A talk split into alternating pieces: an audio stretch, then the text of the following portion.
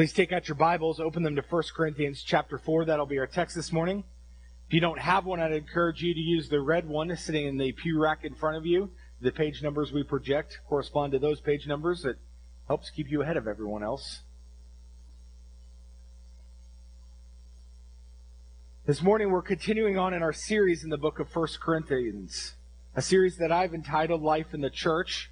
And one of the major themes of the book of 1 Corinthians is the application of the gospel of Jesus Christ to absolutely every part of every single part of our life, every day of our life.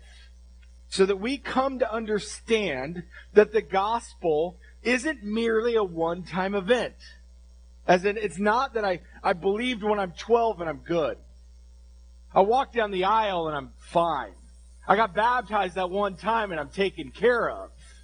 No, that's not what the gospel is at all. The gospel, according to the scriptures, is the power of God at work in those who would trust Christ unto salvation, first to save you and then to transform you.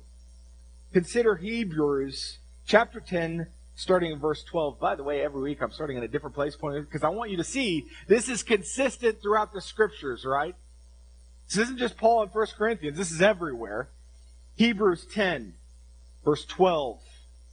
When Christ had suffered for all time a single sacrifice for sins, he sat down at the right hand of God. He's pointing. When Christ died on the cross, when he paid the penalty for our sins, two verses later, verse 14, for by a single offering he has perfected for all time those who are being sanctified. There's a past tense and there's a present continuous. He's perfected those who are being sanctified. Friends, when Jesus Christ goes to the cross in our place to take the penalty for our sins, that is no small reality. But there's a reality beyond that. Consider what it says. It renders us perfected for all time. Friends, if you've believed in Jesus at the cross, your sin and your guilt are imputed into Jesus Christ. That is, it is passed on to Him on the cross.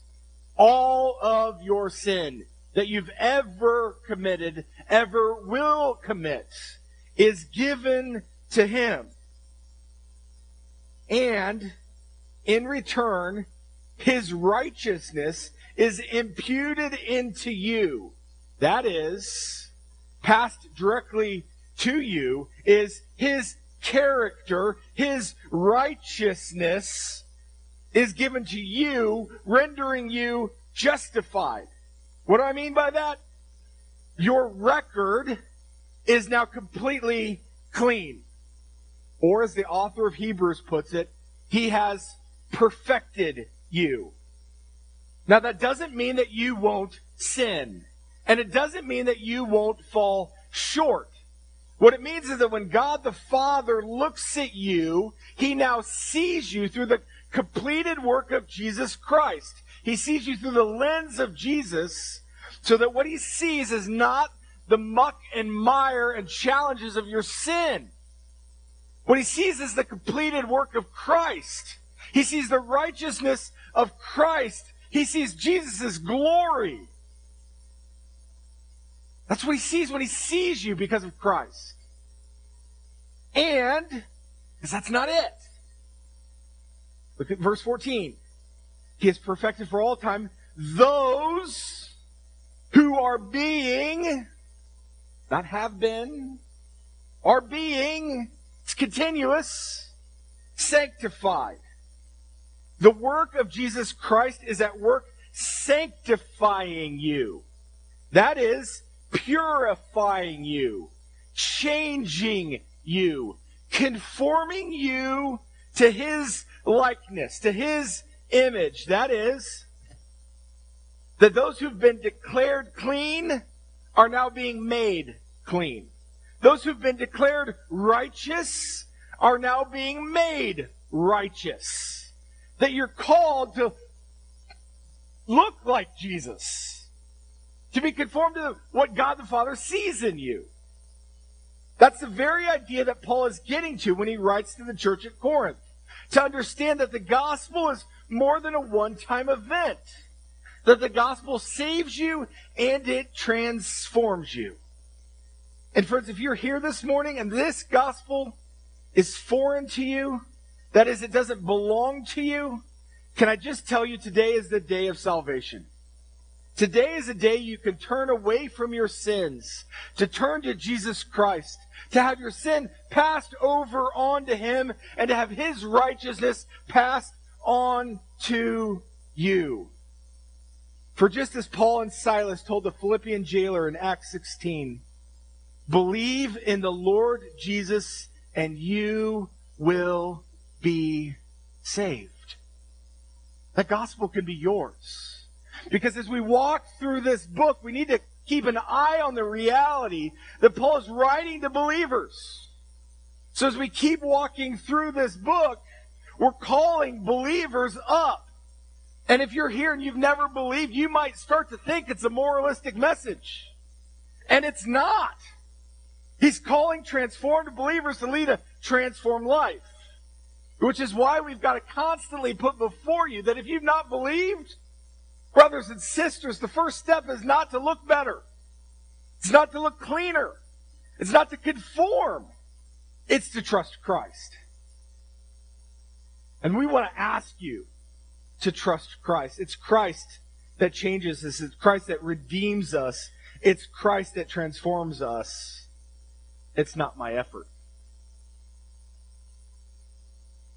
One of my favorite guys to follow on Twitter is a man named Garrett Kell. We went to seminary together, pastors in Washington, D.C. At the top of it, he has a pinned post.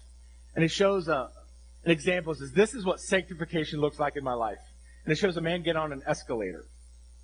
And immediately upon getting on the first step, he falls over and drops everything and is drugged up the step foot forward. Like, despite his best efforts, Jesus is dragging him up. It's kind of what it looks like sometimes. That's what we want us to see as we walk into Corinthians. That Jesus will both save our soul and transform us. So as we move to 1 Corinthians 4, let's keep it in context. You might recall from chapter 1 that one of the first issues that Paul addresses in Corinth is divisions in the church. We've been looking at that for four chapters. And as such, he's calling the church up. He's calling them to mature, and he's been taking different angles to consider it. First, in chapter 1, they're called to push away from their self centeredness towards Christ centeredness. Secondly, in chapter 2, they're pushed to move away from an earthly wisdom, from an earthly perspective, to a heavenly wisdom, to a heavenly perspective. Then, chapter 3, Paul exhorts them even more to grow up, to recognize their immaturity. And we were called last week to recognize Beloved, we are all immature. Until the day you step into glory, Jesus Christ still has a plan to sanctify you. Otherwise, he would have taken you home. Jesus is still at work maturing us.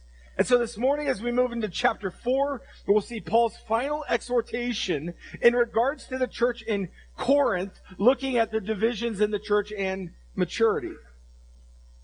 So let's look. Chapter 4, verse 1. This is what Paul writes.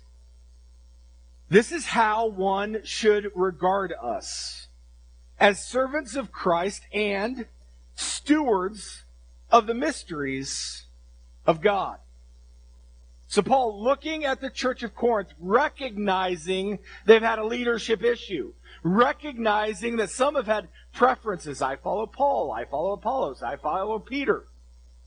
So Paul says, this is how you should regard us. This is how the church should look upon its teachers, its leaders, its elders, its pastors.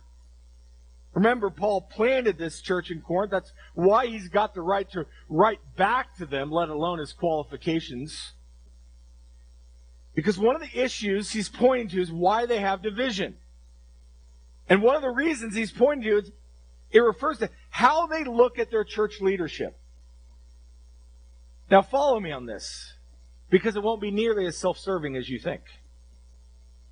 Paul says, view us as servants of Christ and stewards of the mysteries of God.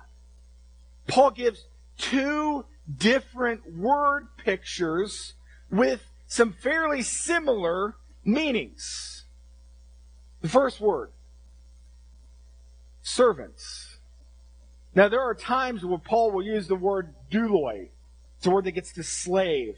And often, when servant, he'll go to a diakonoi, to a servant, to a, a deacon comes from that idea. But here he doesn't lean into either of the words he normally uses. He uses a different word. He uses huperetes. And what this word means, I don't like to get real nerdy with you very often, but here it comes. This word has a very precise meaning because what it points to is the idea of an under rower. Now, what an under rower is, is exactly what it sounds like. It's a slave that served on a galley ship. And it referred to a man who sat under the deck of the boat, couldn't see anything but the man sitting in front of him while he's holding an oar. And all he could do was pull when the man yelled, pull. That's it. That's his only job. Is to listen to his master tell him what to do and to do so in a coordinated effort. His job was not to know where he's going. His job was not to make decisions. His job was to listen to his master and do what he was told. That's Paul's first picture. I'm a servant. I'm an under rower of Christ. Christ is my master. He tells me what to do, and I don't have to understand it. I don't have to see it all. When Christ says pull, I pull. And the second picture is a steward. And in this case, a steward of the mysteries of God. So what's a steward?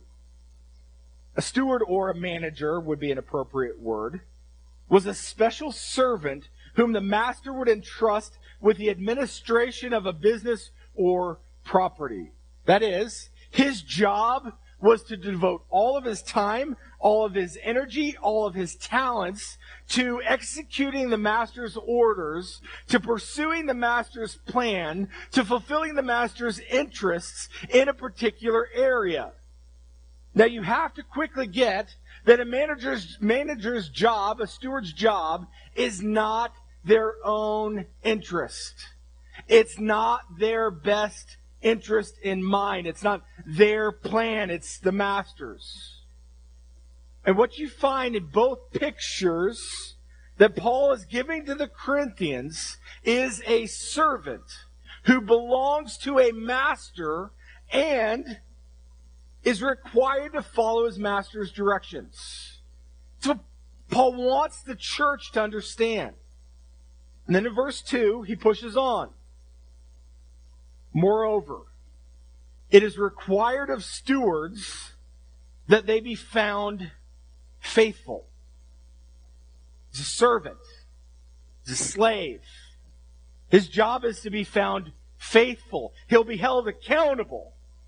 If he's not doing what he's told, he'll be removed. His job is to be found faithful, do what the master tells them. Now, if you'll let me go ahead and jump about 14 verses ahead, I'll let the cat out of the bag a little bit. Because what Paul is going to do is he pushes through here. There's absolutely a context where Paul is leaning in to say, church, one of your issues is you don't understand what your leaders are supposed to be about.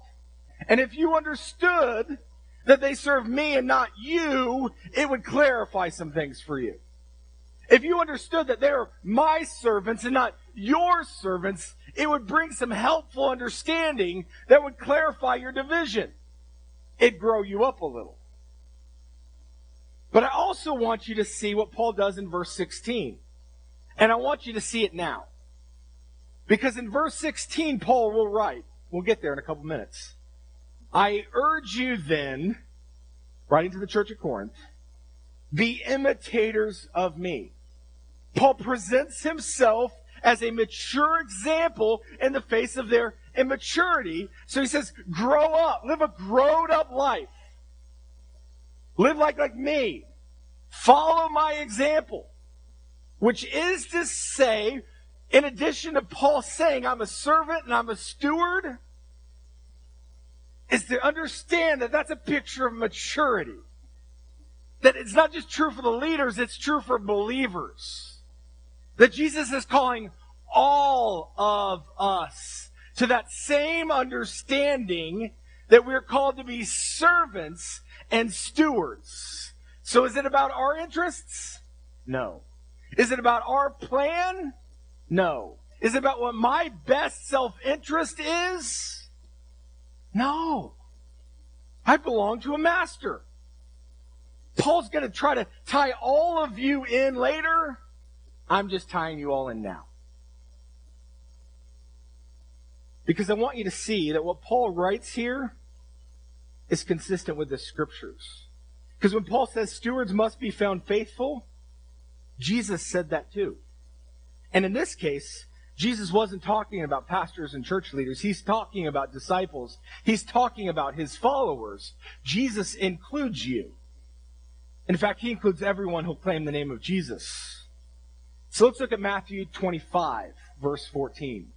You should know there are three parables that get to stewardship, using the same idea of managing what God has given you.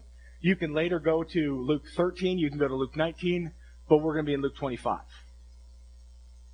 Matthew 25. Point for Paula. For we'll be like a man going on a journey who called his servants and entrusted to them his property.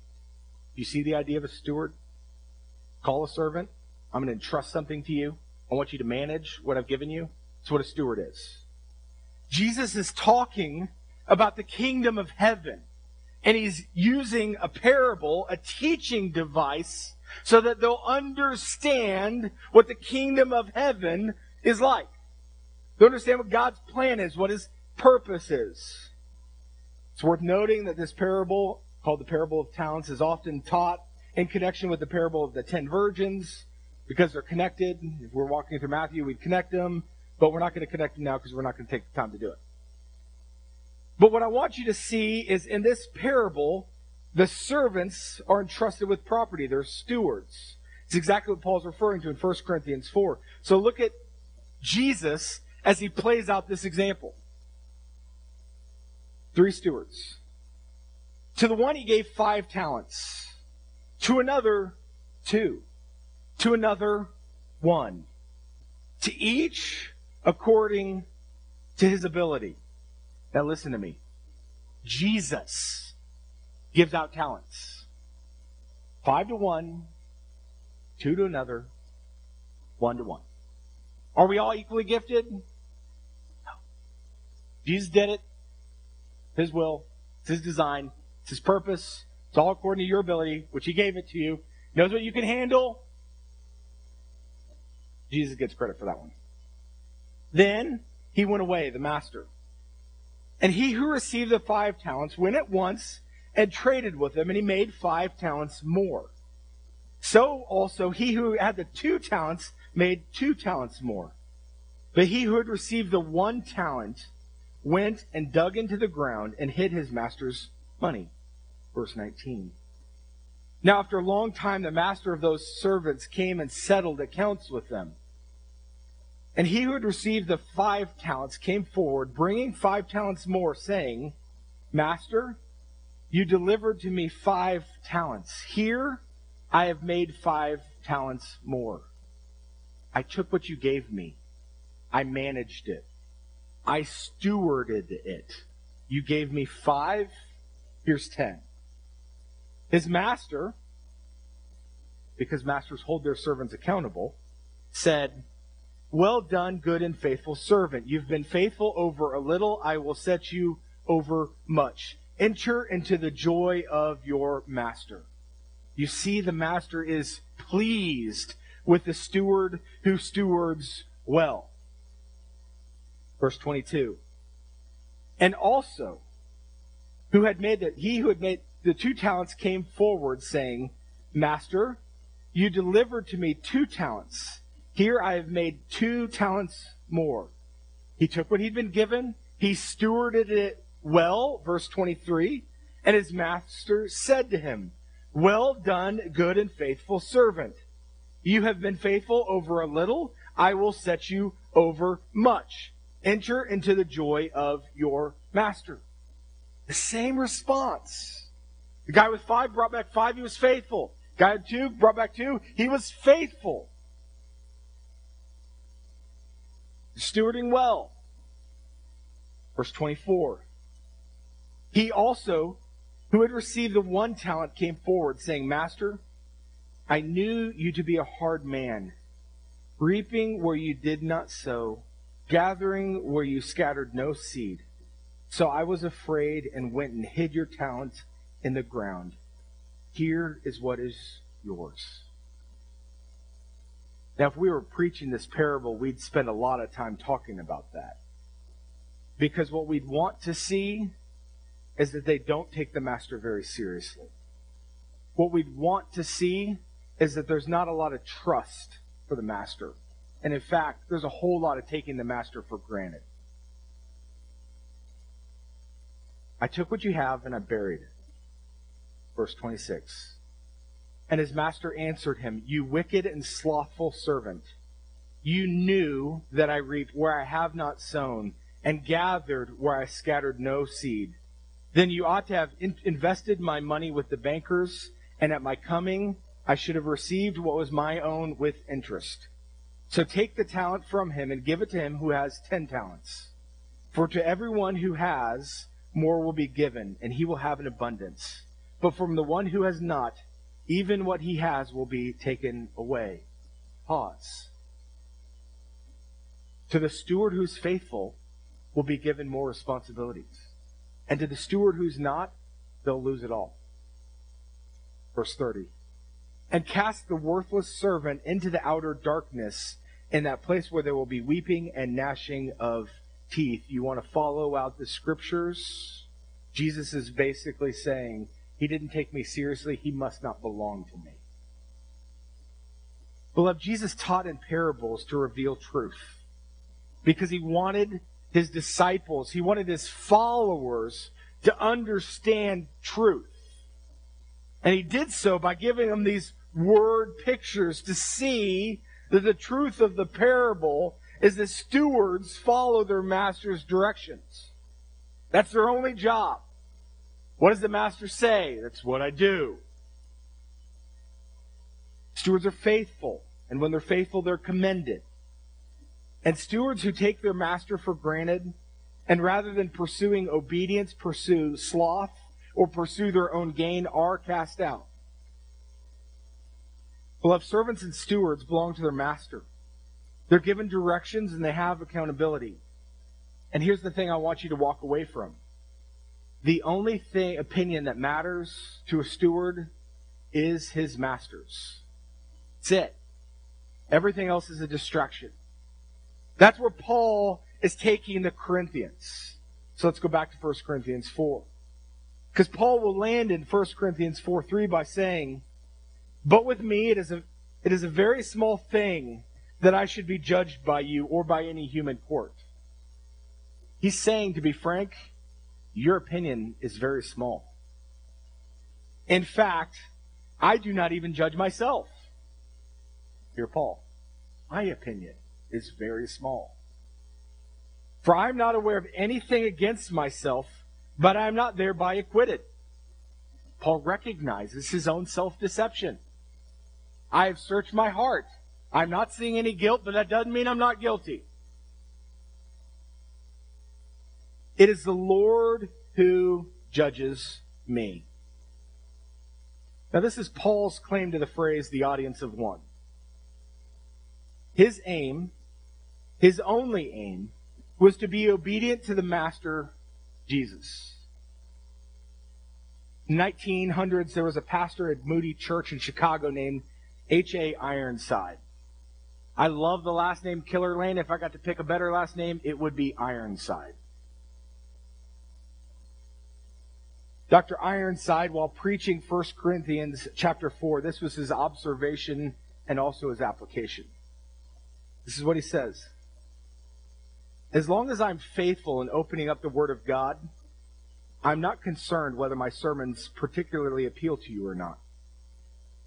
As long as I know that I'm pleasing Him that sent me, I am not greatly concerned if I displease you. Now, in the context of 1 Corinthians 4, that matters. Because Paul is saying your church leaders have to live only to please their master. And according to 1 Corinthians 4 16, Paul's going to call you to that too, right? That we are all called to live in such a way, Christian maturity looks like living in such a way that we only live to please our master.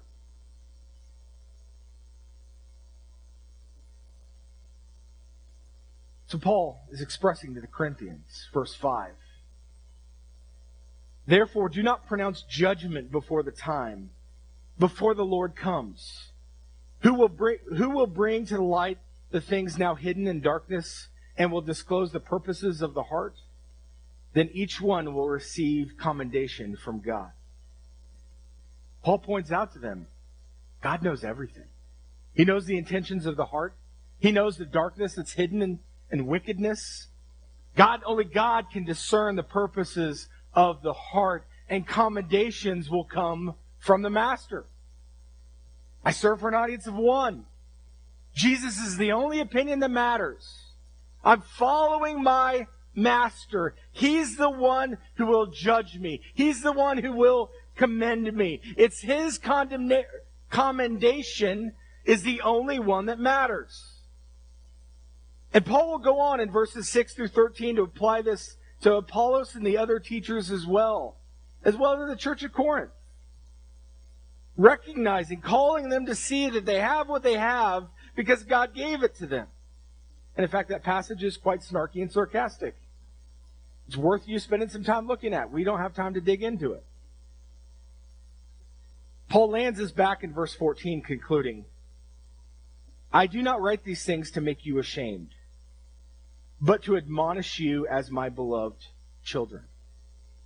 Paul writes to the Corinthians not to shame them, not to make them feel less than they are. Brothers and sisters, lest we forget his introduction, he writes to them as those who are sanctified in the Lord Jesus Christ. You belong. You belong to him. What he's trying to do is he's trying to admonish them. According to Webster's dictionary, to admonish is to indicate obligations or duties. It's to remind you that you have an obligation. It's to remind you that you have a master. I want to remind you, as my kids, you too have a master. I want you to know, I want you to be warned in a friendly manner. That's the third definition. And he does so as a spiritual father, verse 15.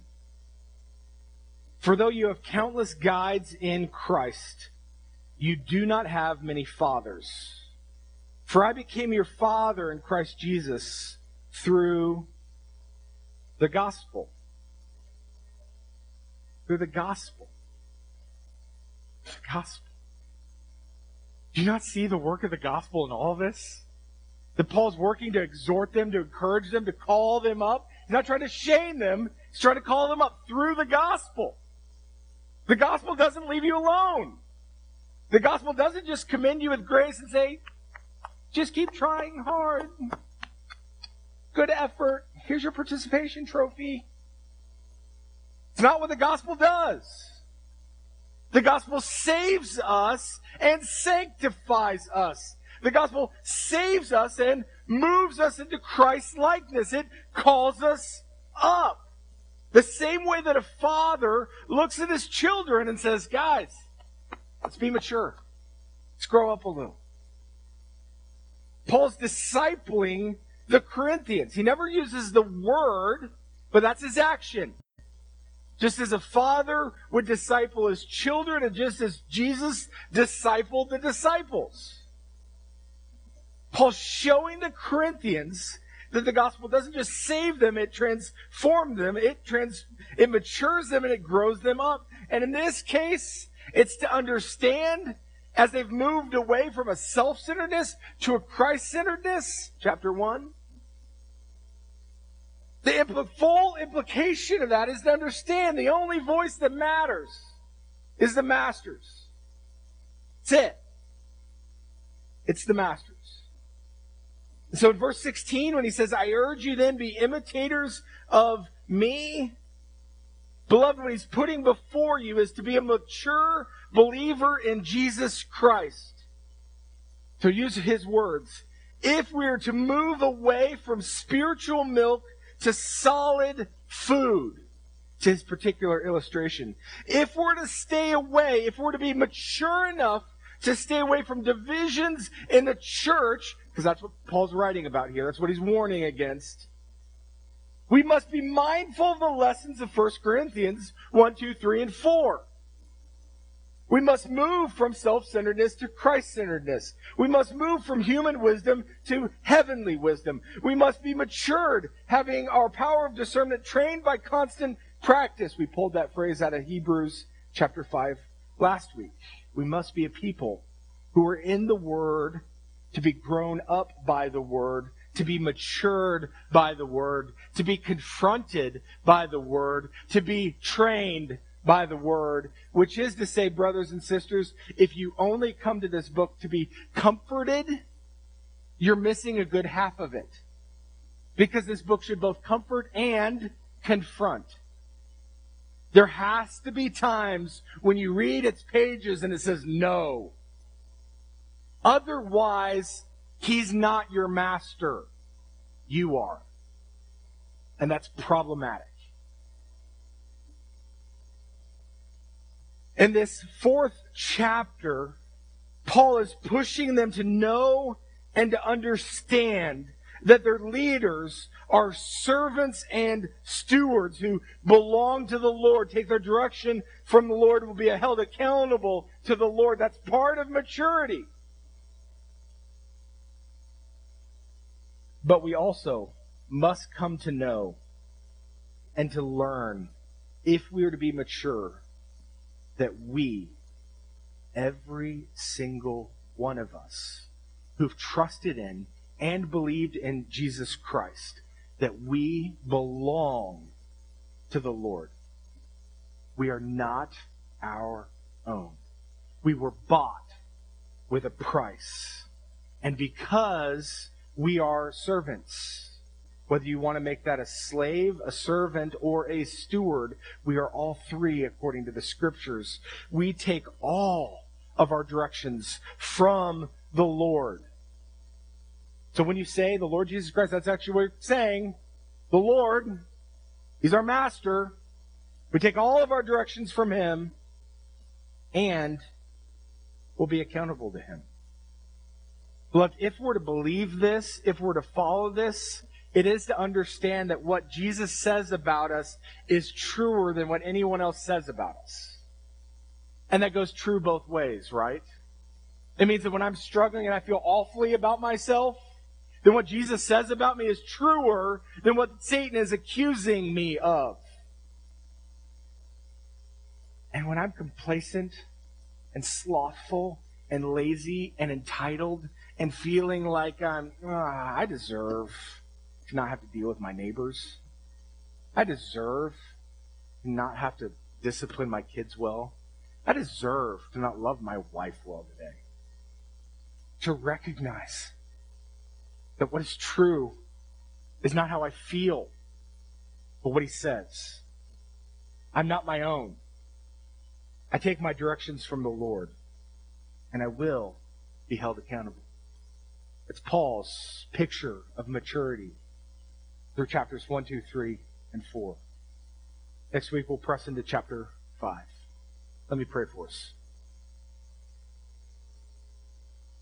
Gracious Father, we give thanks for Jesus Christ. We give thanks for your Son, who willingly left your side became flesh and dwelt among us, walked for three years training and discipling men, and died on a cross.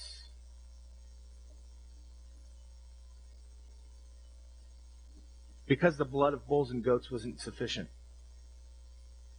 Died on a cross because my best efforts would never be good enough. Whatever sacrifices I've made would never account for the sin in my life. Jesus died on the cross that I could be justified, that I could be perfected. The Father, through the blood of Jesus, when you look at me, you see your Son, Jesus. That's why we can come before you in prayer, always. Every day we can come before you because of the completed work of Christ. We can enter into your presence and you're glad we come because of Jesus. You've saved us. And you're not leaving us just as a saved people. You're transforming our lives. Father, the very nature of the church, according to this book, is not just to gather at a group of saved people, but a gathered group of people who are saved and being transformed. Father, that every single one of us has, you're in process of changing us into the likeness of your Son and growing us up and maturing us. That we would walk away from our sins. Oh, sure, we'll still struggle. We'd walk away from our selfishness. And yeah, we'll still dabble. And we'll walk away from a self a meanness to understand, Jesus, that you are supreme, that you're sovereign, that you're our Lord, and that your voice is the voice that matters. And so our obedience to you testifies to our maturity in you. Father, I pray that you would not allow any of us to be satisfied with our current level of obedience but that you'd call us all the more to become more and more and more and more obedient to your Son Jesus, to be more and more and more and more transformed by Him, not out of our effort, but submitting ourselves to your Word and trusting you to transform our lives. Father, be at work in us, that our lives would testify to who you are more and more and more grow us up. In Jesus' name we pray. Amen.